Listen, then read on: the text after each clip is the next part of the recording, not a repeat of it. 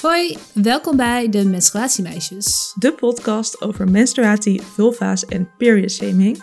En alles waar je nog meer mee te maken krijgt als vrouw. Of mens met een baarmoeder. We zitten in onze digitale podcaststudio. Honorata doet het vanuit Berlijn en ik vanuit Utrecht. En vandaag ontrafelen we welk menstruatieproduct het meest duurzaam is. Blijkt de cup misschien toch niet het meest duurzaam? Bespreken we de grootste tamponapplicator ever. En doet een van ons een free bleeding confession. En dat kunnen we doen dankzij nieuwe vrienden van de show: Barbara, Maurice, Nicky en Annelot.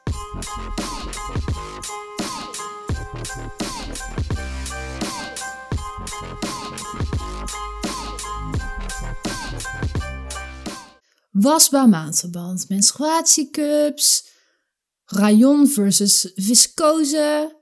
Of is dat gewoon hetzelfde? Nou, we gaan het er zo meteen allemaal over hebben. Maar eerst de echt of nep. Het staat 14-13 voor mij voor de verandering. Dus ik sta voor. Dus uh, moet uh, haar best doen nu. Ik ben heel benieuwd. Nou, ik ga er gewoon voor. Echt of nep? In 2018 werd de tamponketting gelanceerd. Een ketting met een hanger waarin je een tampon kunt bewaren. um, ik geef me wel zo'n flashback naar... Uh, want vroeger waren het ook van die hartjeskettingen... waar je ook iets in kon bewaren. Of... Die hartjeskettingen waren toch zo van die friendship kettingen, bedoel je dat? Ja, maar je had ook zo'n open, openklapbare hartjes. Oh. Ja? Nee, die ken ik Hmm. niet. Nou, anyway. ehm, hmm, ik zeg...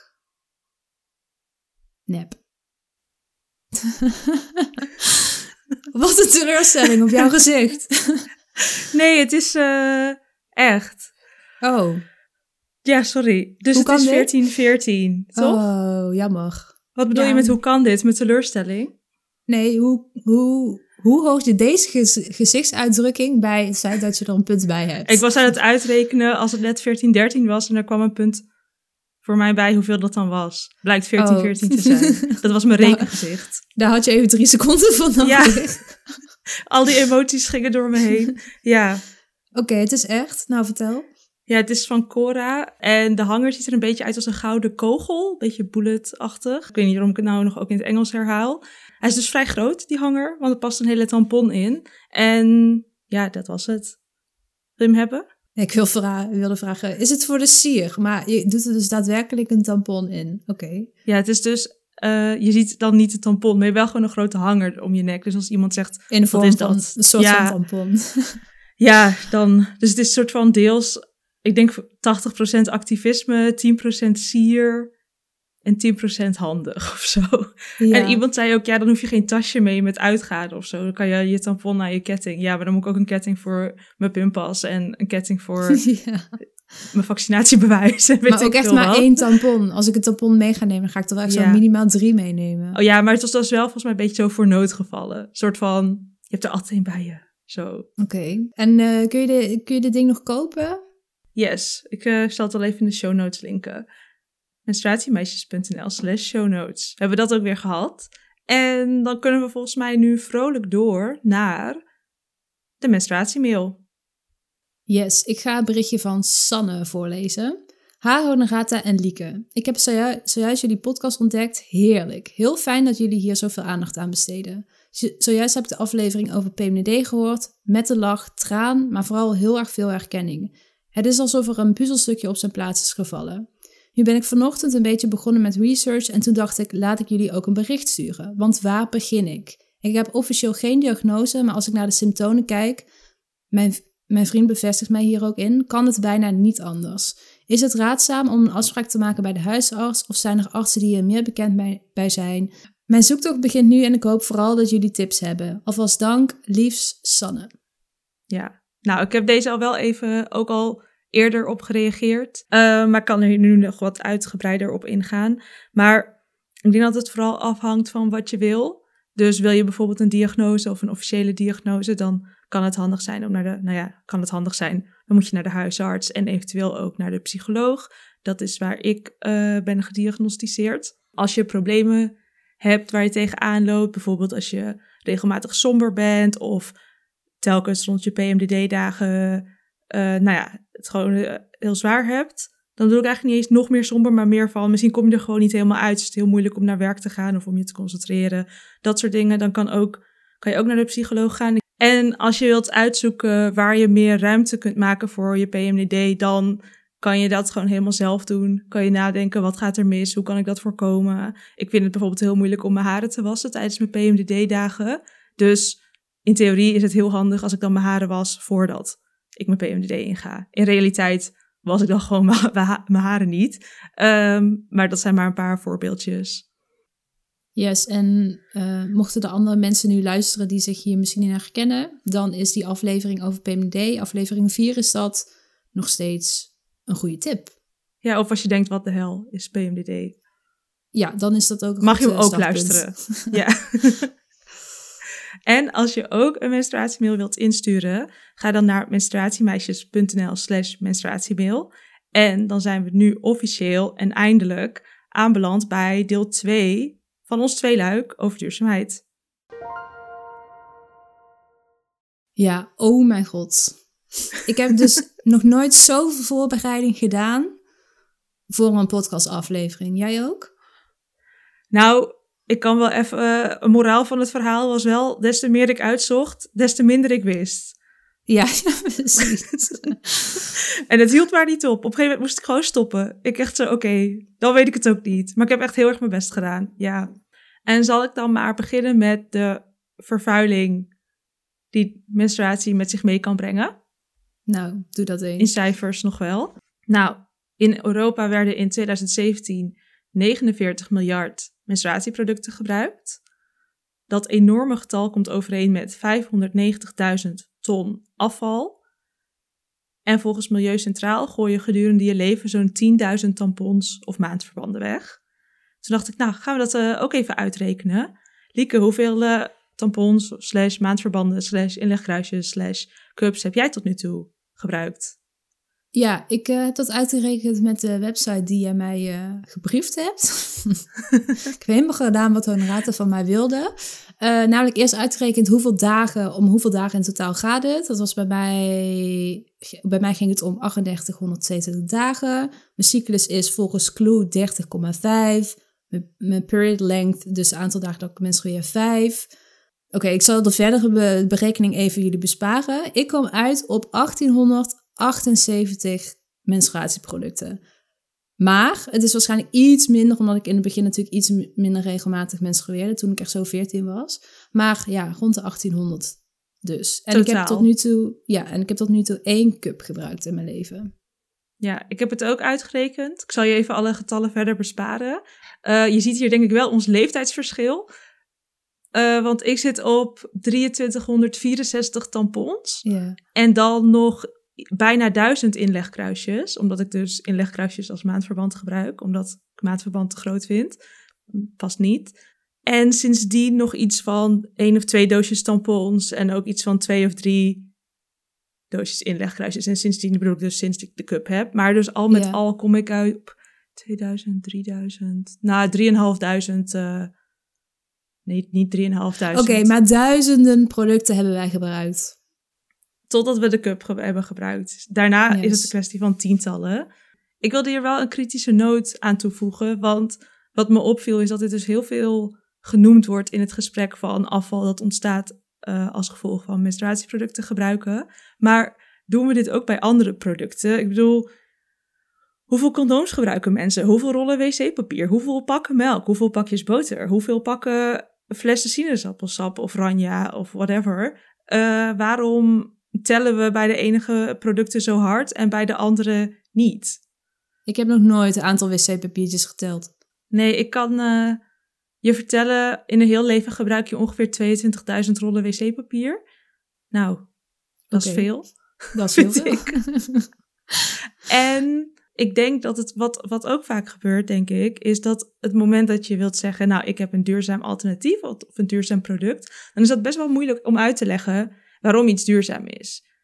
En als iets herbruikbaar is, dan is denk ik het allermakkelijkste wat je kan doen, is uitzoeken hoeveel je er normaal van in de, als je single use, dus uh, voor eenmalig gebruik iets gebruikt. En dat je dan zegt, ho, ho, ho, dat is echt superveel. Als je dit van mij koopt, dan niet. Dus ik denk dat we daar ook gewoon een beetje kritisch op moeten zijn van, is het wel terecht om dit zo te gaan tellen? Ja, en single use is natuurlijk ook één kant van duurzaamheid. Maar daar komen we nog wel op terug, denk ik. ja, eh, dat deze schijnt dat we daarop terug gaan komen. Dat ja. schijnt. Laten we nu even over duurzaamheid en menstrueren in het algemeen hebben. Sowieso, disclaimer, wij vinden dat je sowieso moet gebruiken wat prettig voor je is, ongeacht wat het meest duurzaam is. Je hebt gewoon recht op een fijne menstruatie. Wil je er wel rekening mee houden, dan kunnen we je mededelen dat we gelukkig een paar handvatten hebben ehm, waarmee je dat eh, kan doen. Ja, en disclaimer deel 2 is dat we sommige producten niet meenemen, zoals bijvoorbeeld wasbare tampons en zeesponsen en alles wat een beetje in die, dat alternatieve hoekje hangt, omdat daar nog niet genoeg onderzoek naar gedaan is naar hoe veilig die zijn. Vonden wij een goede reden. Nul Google eh, zoekresultaten, inderdaad. Eh, dan allereerst heb ik twee duurzame basics. Ten eerste, gebruik geen extra spul als dat niet nodig is. Dus denk aan ta- tamponapplicatoren en die hygiënezakjes op openbare toiletten. Tamponapplicatoren hebben in Nederland sowieso minder dan in de VS bijvoorbeeld, maar ze zijn er wel. Nou, Lieke, fun fact. Een, eh, zo'n applicator, die gebruik je dus, nou, hoe lang denk je als je een tampon in doet? Hoe lang je? Als een Nou, eenmalige dat is echt eh, secondenwerk, toch? Ja, nou, het duurt volgens mij tientallen tot tientallen jaren tot eeuwen voordat zo'n applicator afgebroken is. Dus als je dan kijkt van hoe lang je er plezier van hebt versus hoe lang het dan nog op deze wereld rondzwerft, dan is dat niet zo'n hele goede return on investment. Is dat Ja. een passend woord? I don't know. Ik ga gewoon een beetje dingen roepen. Oké. Ja, groot verschil. Oké, goede toevoeging. Eh, de tweede duurzame basic: spoel niet je tampon of maandverband door de wc. In de UK zijn hier cijfers over, want daar wordt namelijk geschat dat er 1,4 miljard tampons elk jaar doorgespoeld worden. Eh ervan uitgaande dat ongeveer 60% van de menstrueerders niet weet dat dit niet de bedoeling is. Vond ik wel vrij veel, 60%. Maar oké, anyway. Waarom is het nou zo slecht? Dit is slecht, omdat tampons niet zijn gemaakt om eh, afgebroken te worden in vloeistof. Dat zou ook heel weird zijn, want dan zouden ze een soort van vergaan in je vagina. En dat is volgens mij niet wat je wilt.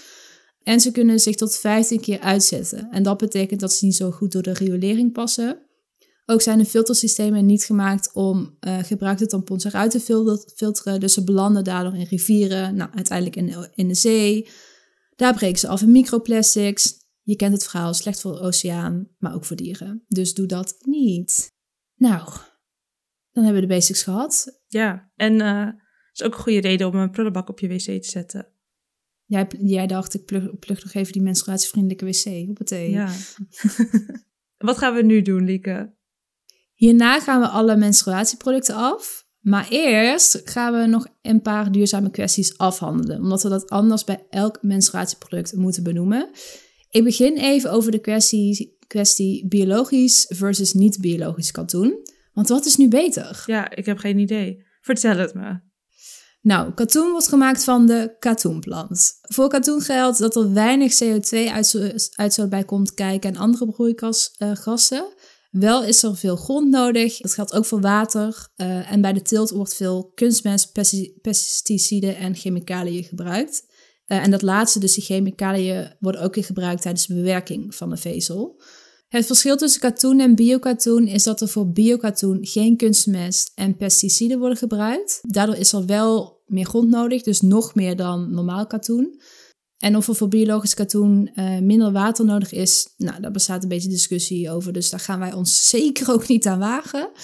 De duurzaamheidsverschillen tussen katoen en biokatoen kunnen dan ook nog eens afhangen van de regio waar het geteeld en verwerkt wordt.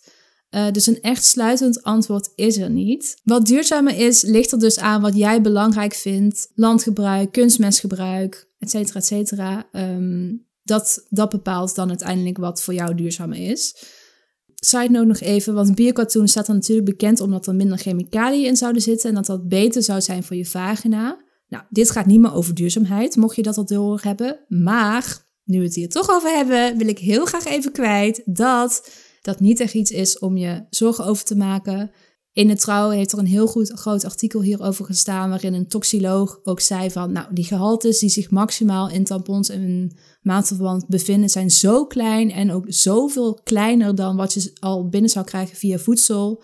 Nou, conclusie, niet echt iets om je zorgen over te maken. Ook moeten tampons en maandverband gewoon voldoen aan de veiligheidseisen vanuit de EU. Maar mocht je nu het idee hebben dat je gevoelig bent voor bepaalde stoffen, uh, geldt ook voor parfum bijvoorbeeld, dan kun je natuurlijk wel uitproberen of biokatoen beter voor je werkt. Toch fijn om in de EU te wonen. Ik vind die regeltjes van de EU soms echt heel prettig. Ja. Zoals nu.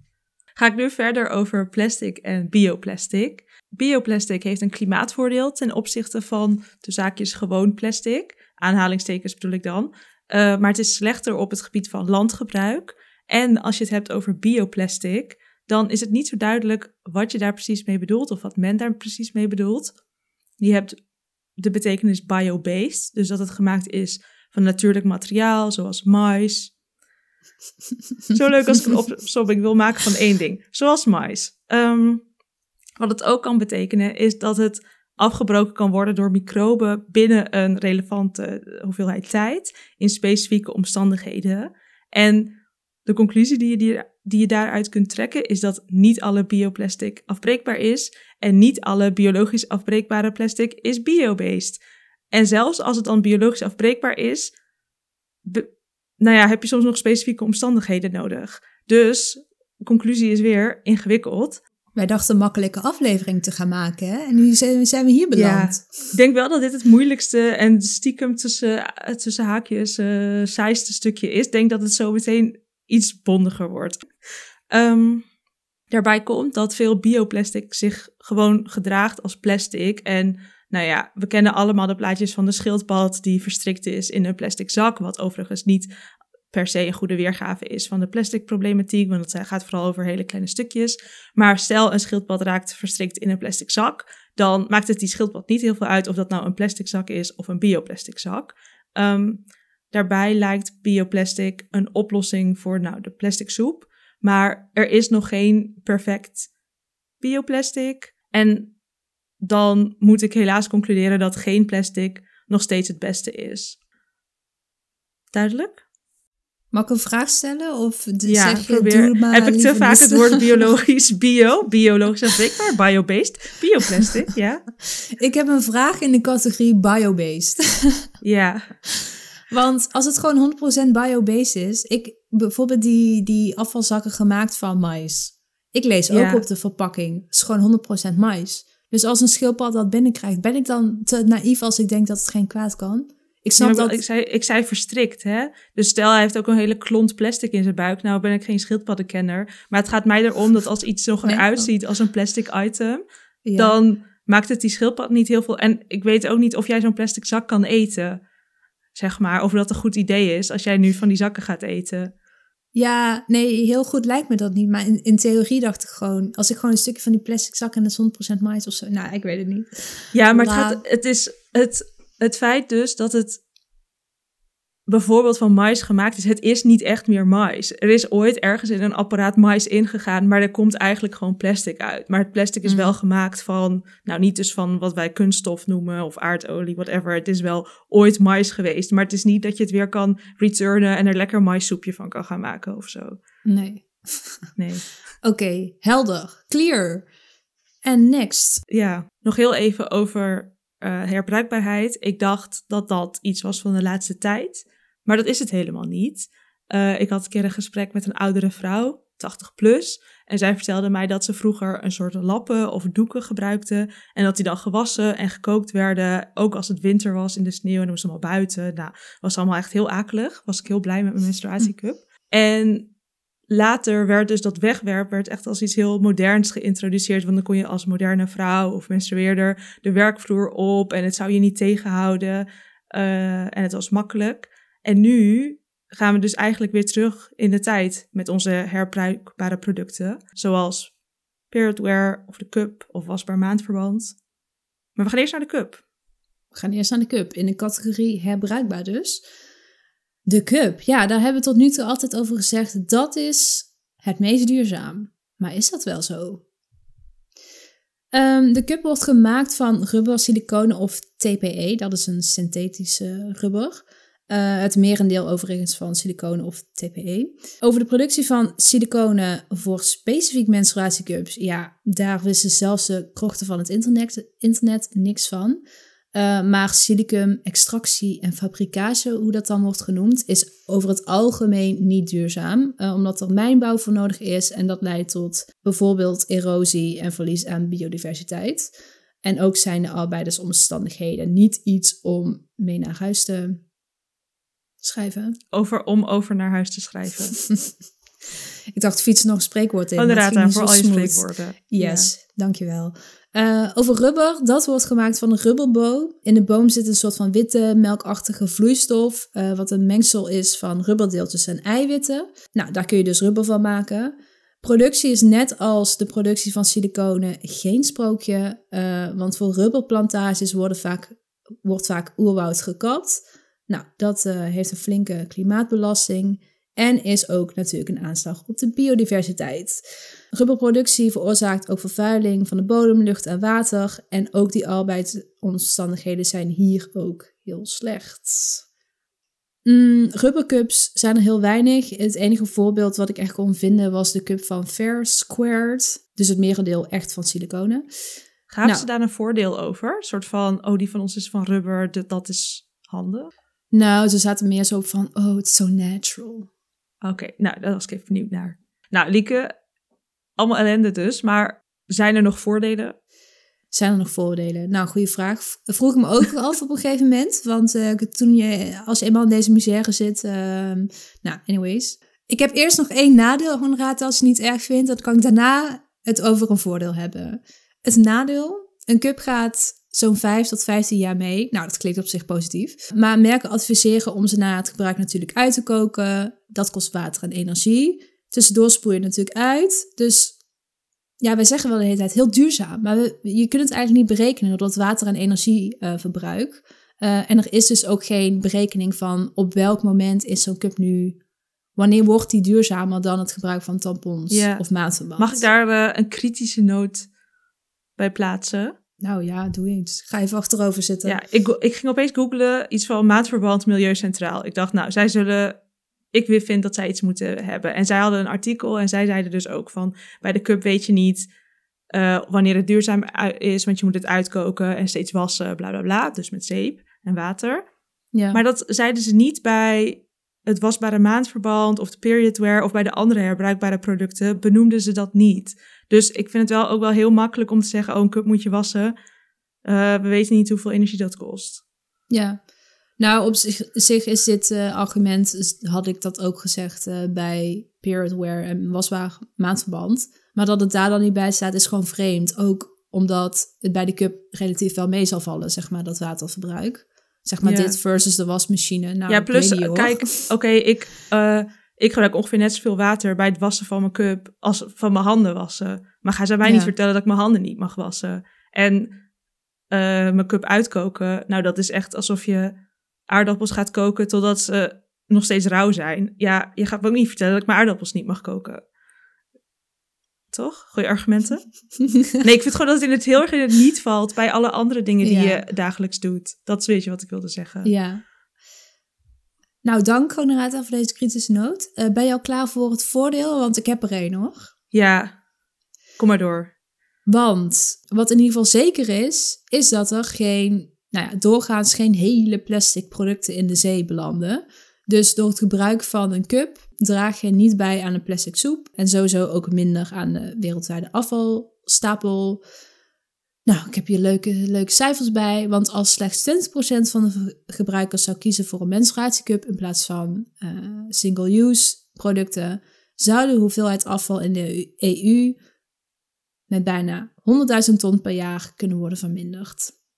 Dat is wel veel. En ik heb nog een tip. Want uh, nou, dat materiaalgebruik en de productie van zo'n cup, dat is allemaal behoorlijk complex om te achterhalen. Dus waar je nog op zou kunnen letten als je je cup nog duurzamer wil maken, is of het bedrijf de milieubelasting probeert te compenseren of bijvoorbeeld goede arbeider, arbeidersomstandigheden garandeert. En voorbeelden van merken die wat dit betreft iets goeds doen zijn or, organi, Organic Cup, hoe spreek ik het eigenlijk uit? Nog nooit gedaan. Organic Cup. Orga- Organic? Organic, Organic Cup. En Yoni. Organic Cup. Love it. Ja. nou, ik ben nu eh, helemaal klaar met die cup. Honorata, heb jij iets te vertellen over period wear? Nou, ik denk dat we allemaal wel weten wat periodwear is. Ik heb echt zoveel periodwear gezien afgelopen jaar. Echt advertenties, nieuwe merken. Het houdt maar niet op. En heel vaak wordt erbij gezegd dat het duurzaam is, want herbruikbaar. Nou, ik noemde dat al net toen met dat tellen. Zo van als je niet zo goed duidelijk kan maken of iets duurzaam is, ga je tellen hoeveel je als single, van je single-use producten zou gebruiken. Ehm, ik kwam er niet uit. Er zijn geen goede cijfers over periodwear. Ik heb ze niet kunnen vinden. Ik heb echt mijn best gedaan.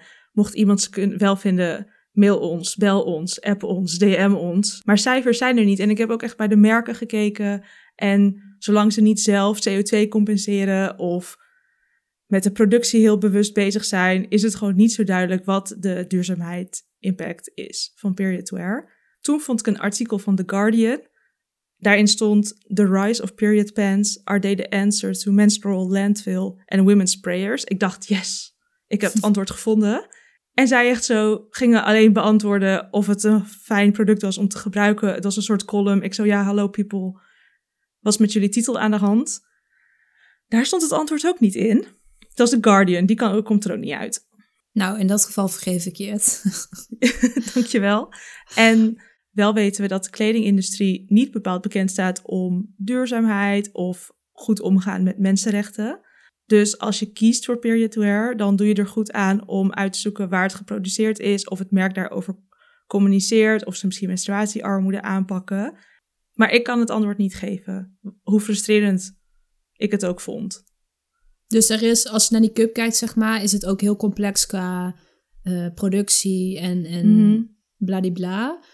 Maar bij de cup heb je dan nog de vergelijking tussen single use en zoveel afval zouden we besparen. Maar dat hebben Ja. we dus bij period wear ook niet. Nee, want bij periodwear heb je natuurlijk ook, als je het soort van naast elkaar zet, heb je één cup versus meerdere paren ondergoed. En kledingindustrie is staat al bekend om heel vervuilend te zijn. Ja. Eh, plus het is volgens mij echt een product wat afgelopen jaren opeens naar voren is gekomen. Dus de onderzoeken zijn er ook gewoon nog niet echt, of de data. Eh, het is een beetje een nadeel van zo'n nieuw product. Wel zijn er twee punten die ik even wil benoemen. Namelijk dat er in 2020 en 2021 onderzoeken naar buiten zijn gekomen waaruit blijkt dat menstruatieproducten PFAS kan bevatten. Nou, toen ik dat las, schrok ik me helemaal een hoedje, want ik had niet al te lang daarvoor eh, die aflevering over anti-aanbaklagen van de Keuringsdienst van Waarde gezien. En sindsdien ben ik niet zo super fan meer van PFAS. Maar dat is nog niet helemaal, daar zijn we natuurlijk ook gewoon nog niet over uit. Of dat eh, goed is of niet goed. Nou ja, het is sowieso niet wenselijk, maar of het oké is. Ehm, De conclusie van Keuringsdienst van Waarde was natuurlijk beter, beter eet je het niet. Maar wat het doet dichtbij je vulva, zeg maar, dat, dat, dat weten we dan niet, inderdaad. Ja, Toch? en dan, het, het is maar bepaalde dagen. Nou is natuurlijk menstruatie en de vulva is een ondergeschoven kindje in de wetenschappelijke wereld. Dus het schiet gewoon allemaal niet echt op. Maar voordat je als periodwear drager al je ondergoed in de prullenbak dondert, eh, in een artikel van de New York Times zegt Jen Gunther dat ze zich geen zorgen maakt over chemicaliën in ondergoed dat je maar een paar keer per maand draagt. Dus voor nu is mijn conclusie, it's okay. Uh, Mhm. Maar ik, ben, ik uh, ben het wel aan het volgen. Maar dat gaat dus over of het goed is voor je vulva. En wat weten we van PFAS gewoon als materiaal en duurzaamheid? Nou, dat het niet een heel duurzaam materiaal is. Oké, check. Uh, maar daar zou ik dan weer de voetnoot bij zetten van... het wordt zoveel gebruikt in sportkleding, in pannen, in weet ik veel wat allemaal. Ben je dan als menstruatieondergoeddrager de schuldige? Ik denk het niet. Ja, oké. Okay. Ga ik naar mijn tweede punt. Namelijk dat het meeste menstruatieondergoed wordt antibacterieel behandeld. Dus als er staat het is antibacterieel, dan komt dat door een speciale behandeling. En daarvoor wordt vaak een goedkope vorm van zilver gebruikt. Ik dacht eerst vet fancy, maar is dus niet per se fancy. Zoals nanozilver. En dit is een stof waar ook ophef over is. Een beetje zoals vroeger met E621, die smaakversterker. Ik weet niet, dat was echt zo een ding op internet. Mm. Um, maar dat betekent niet meteen, dus dat, het, dat er ophef is, betekent niet meteen dat het gevaarlijk is. Maar het betekent ook dat het niet helemaal duidelijk is of en hoe veilig het is om nanozilver in je period wear te hebben. Oké, dus dat is weer, dus dat gaat over veiligheid. En qua duurzaamheid? Goed dat je het aanstipt, want er is wel een reden waarom ik het hier noem. Namelijk, het is een antibacteriële stof en dat heeft dus ook invloed op het milieu als we dat in grote hoeveelheden gaan gebruiken.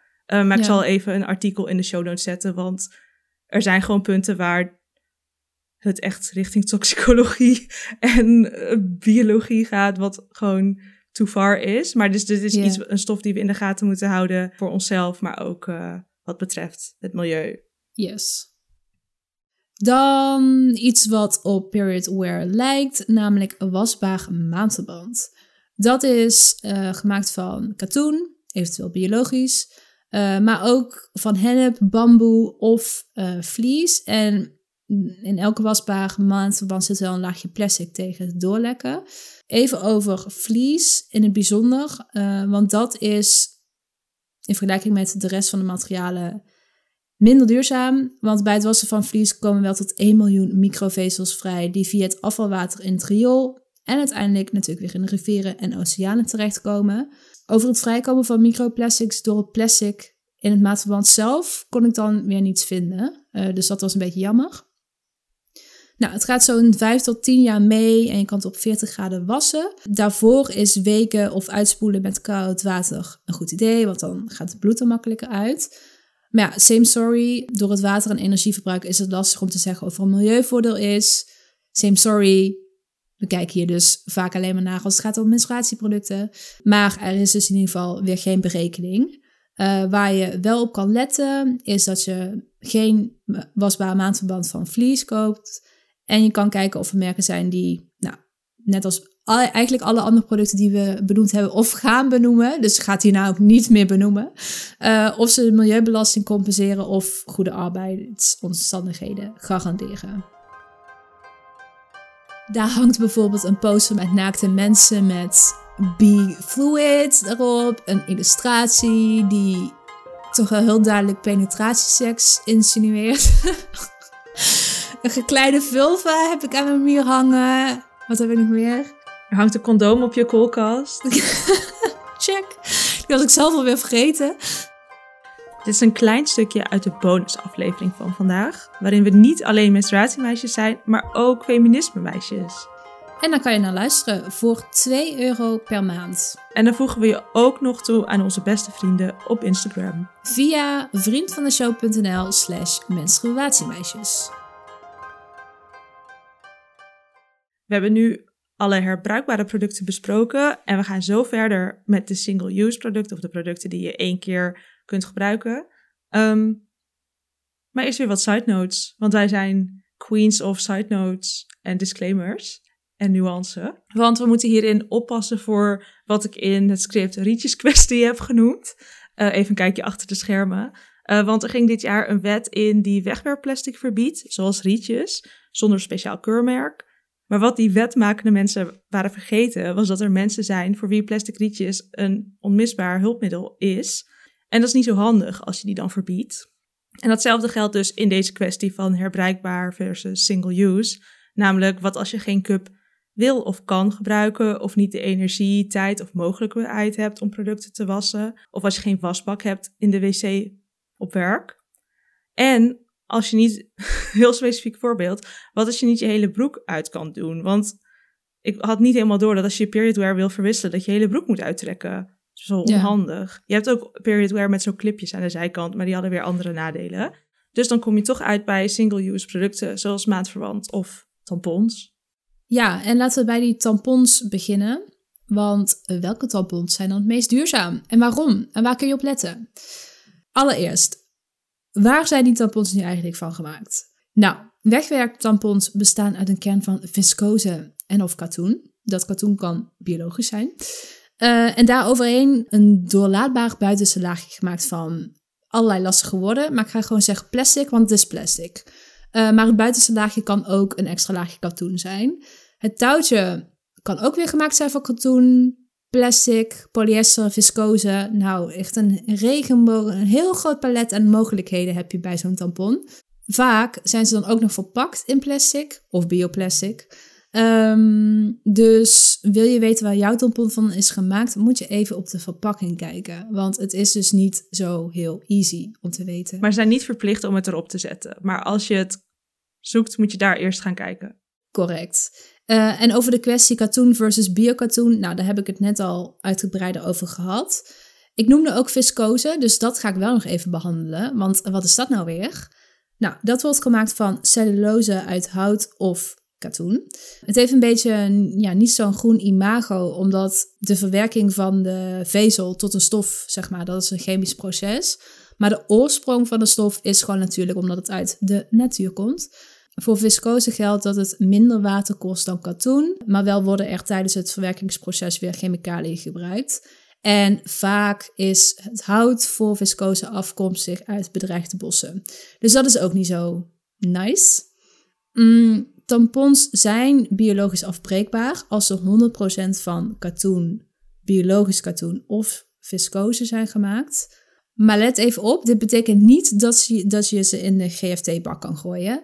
Ehm, ik zou zeggen, google even als je daar meer over wilt weten, want dit voert iets te ver voor deze podcast.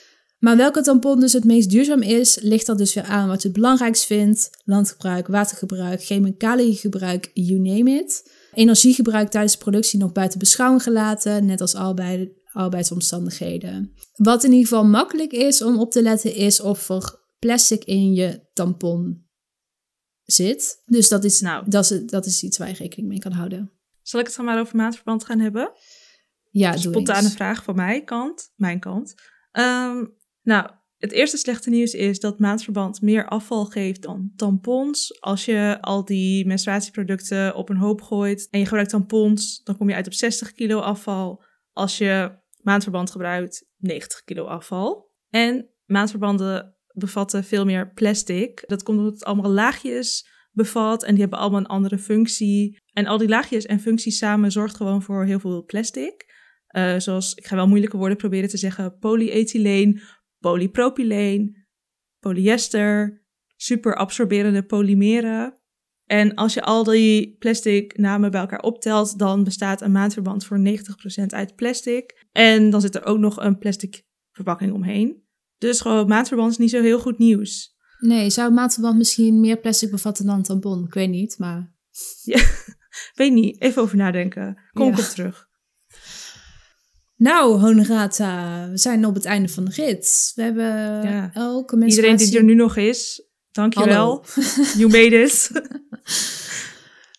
we zitten aan het einde van dit menstruatieproductencollege. Ik wil nog even één ding benoemen. Of één manier slash methode. Want we hebben nu natuurlijk allemaal producten benoemd. Maar wat gebeurt er als je nu geen product gebruikt. Want dat is, als je gewoon helemaal niks gebruikt, is dat natuurlijk het meest duurzaam, zou je denken. Ik heb het over free bleeding. En dat nou, betekent dus lekker laten lopen. Uh, met lekker niks opvangen. Oké, dat is de praktische kant. Maar free bleeding is ook vooral een beweging die het menstruatietaboe wil doorbreken. En aandacht wil vragen voor toegankelijke menstruatieproducten voor iedereen. Nou, over die duurzaamheidskant. Het klopt dat je dan inderdaad niks gebruikt. Maar of dat opweegt tegen goed wassen en eventuele verspilde kledingstukken. Je weet wel. Lakens, whatever, ja. Everything. I don't know. Ja. Ik kan je vertellen iets over free bleeding, wat ik me laatst realiseerde. Maar ik zit in mijn PMDD, dus het komt van ver. Um, maar apparently ben ik soms een free bleeder, want ik menstrueer niet heel veel. En ik vind, ik heb ook ADHD, dus ik raak snel overprikkeld. Echt een heel random voorbeeld, maar ik draag dus altijd strings, omdat ik ondergoed gewoon geïrriteerd word door de naden. Mm. Um, en als het dus niet nodig is, dan bloed ik gewoon in mijn ondergoed. Ja, mm. en dan denk ik, tja, ga ik het wassen? Ja. Ja, ik denk nou, wat jij doet. Ja, ik schrik er dus niet van. Sorry. Nee, dat hoeft ook niet, maar ik ging het wel vertellen. Ja, wat ik wou dus zeggen, ik denk dat het... Ik weet dat jij weinig bloedt, dus dat jij het waarschijnlijk vaker doet. Maar ik denk dat het overeenkomt met mijn vijfde dag of zo. Dan ga ik ook niet met mijn cup in doen, want het is echt zo twee druppels. Ja, dat krijg ik er wel uit. Ja. Ja, of dan denk ik, oh, volgens mij kan ik een inlegkruisje indoen. Maar kan ik nog even een uur wachten. Kan het ook straks gaan indoen, zo ja. zeg maar. Um, maar ik vond het wel een leuke realisatie, omdat Dat, en dat is niet sinds menstruatie, maar is Ja. het eigenlijk mijn hele leven al. Apparently was ik gewoon al vet eh, free bleeding. Nou, lekker free bleeden. Hoppatee. Ja. Oké, Lieke. Nou, ik ben helemaal eh, confused, want we hebben allemaal dingen opgenoemd. Ja. En nu? Nou, ik ben eh, gewoon nog benieuwd waar jouw voorkeur op het gebied van duurzaamheid naar uit zou gaan. Laten we het niet meer beantwoorden als milieuwetenschapper. En niet met dat data. dat hebben we al genoeg gedaan. Ja, Ja. maar gewoon als mens. Ja, ik eindig als mens bij de cup. Ik ga er gewoon van uit dat de productie van één cup meevalt in vergelijking met de productie van tienduizenden eh, producten.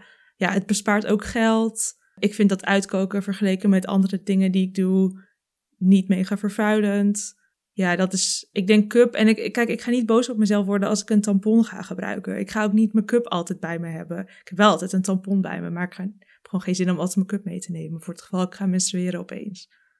Ja, retweet. Ik zat nog terwijl jij aan het praten was eh, zo te denken van wat ga ik hier nou aan toevoegen. Maar ik eh, heb dezelfde conclusie. Ik kom ook op die cup uit. Dus ik ben blij dat, eh, dat we dan onszelf tenminste niet tegenspreken. Soort van. Ja, en ik denk ook dat als je.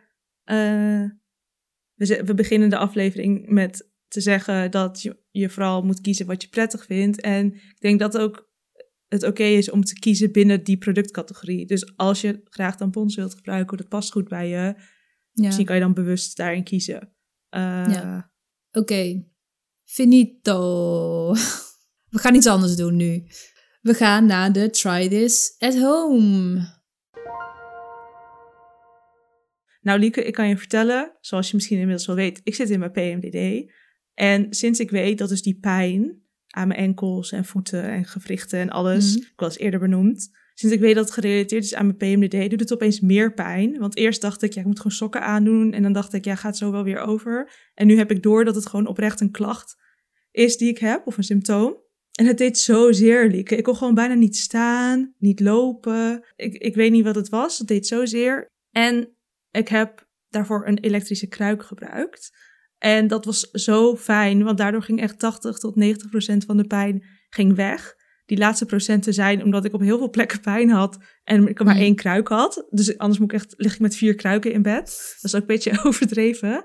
Ehm, en ik wilde dus deze keer tippen dat mocht je ook pijn hebben en warmte helpt, om dan misschien een elektrische kruik te overwegen. Want ik vind dat die kruiken met kokend water, ik weet niet of je die wel eens hebt gevuld, ik vind dat echt eng. Ik heb dat vroeger gedaan, maar elke keer denk ik, ik vind dit echt eng. Mm. Plus als ik pijn heb en bijna niet kan staan, dan wil ik niet, weet je wel, water koken, gaan liggen, omhoog, staan, heel eng dit ding vullen. Dus ik heb een elektrische kruik en die is heel fijn. Dus dat is mijn tip van deze keer. Dank. Dank voor deze tip. Ja, en ik zet eh, een linkje in de show notes. En dan gaan we nu naar de Gouden Cup.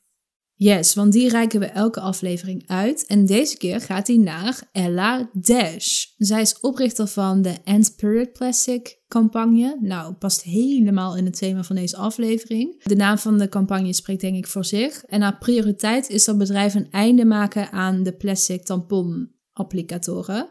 Want eenmalig secondenlang gebruik, honderden jaren nodig om te ontbinden, hebben we het al over gehad. En daarom heeft ze de laatste tijd allemaal applicatoren verzameld om er vervolgens een gigantische tampon mee te maken en mee te nemen naar het kantoor van Procter Gamble. Eh, dat is het eh, moederbedrijf van Always bijvoorbeeld. Eh, om dus aandacht te vragen voor, die, voor dat plastic gebruik. Op dag 1 zat ze tevergeefs buiten te wachten. En op de tweede dag sprak ze met de communicatiemanager. Op LinkedIn schreef Ella daar een post over. Conclusie is een beetje dat ze niet heel tevreden was met de inzet van Procter Gamble. En al helemaal niet met de reactie. Eh, maar ik zal even de link naar die post delen. Nou, dat is natuurlijk allemaal een beetje negatief. Maar laten we focussen op Ella. En dat dat positief is dat ze er aandacht voor vraagt. En natuurlijk die gigantische tampon, want I love it. Ja, dit is er wel echt eentje in de categorie wou dat ik het zelf bedacht had. Retweet, ik ook. ja. Nou, dan zijn we er. We made it! Bedankt voor het luisteren. Bedankt voor het luisteren. De volgende aflevering is een special, onze derde alweer. En daarin spreken we Iris Terhaar over haar boek Een steekje los. Ja, vergeet ons niet te volgen op Instagram en Spotify. En ben je ook helemaal klaar met period shaming? Tip dan onze podcast aan iemand. Of schrijf een leuke review, want we kijken al een tijdje tegen dezelfde aan. Please send help. Ja, Ja. is het overtuigend? Ja, heel oké. erg. Doei. Doei.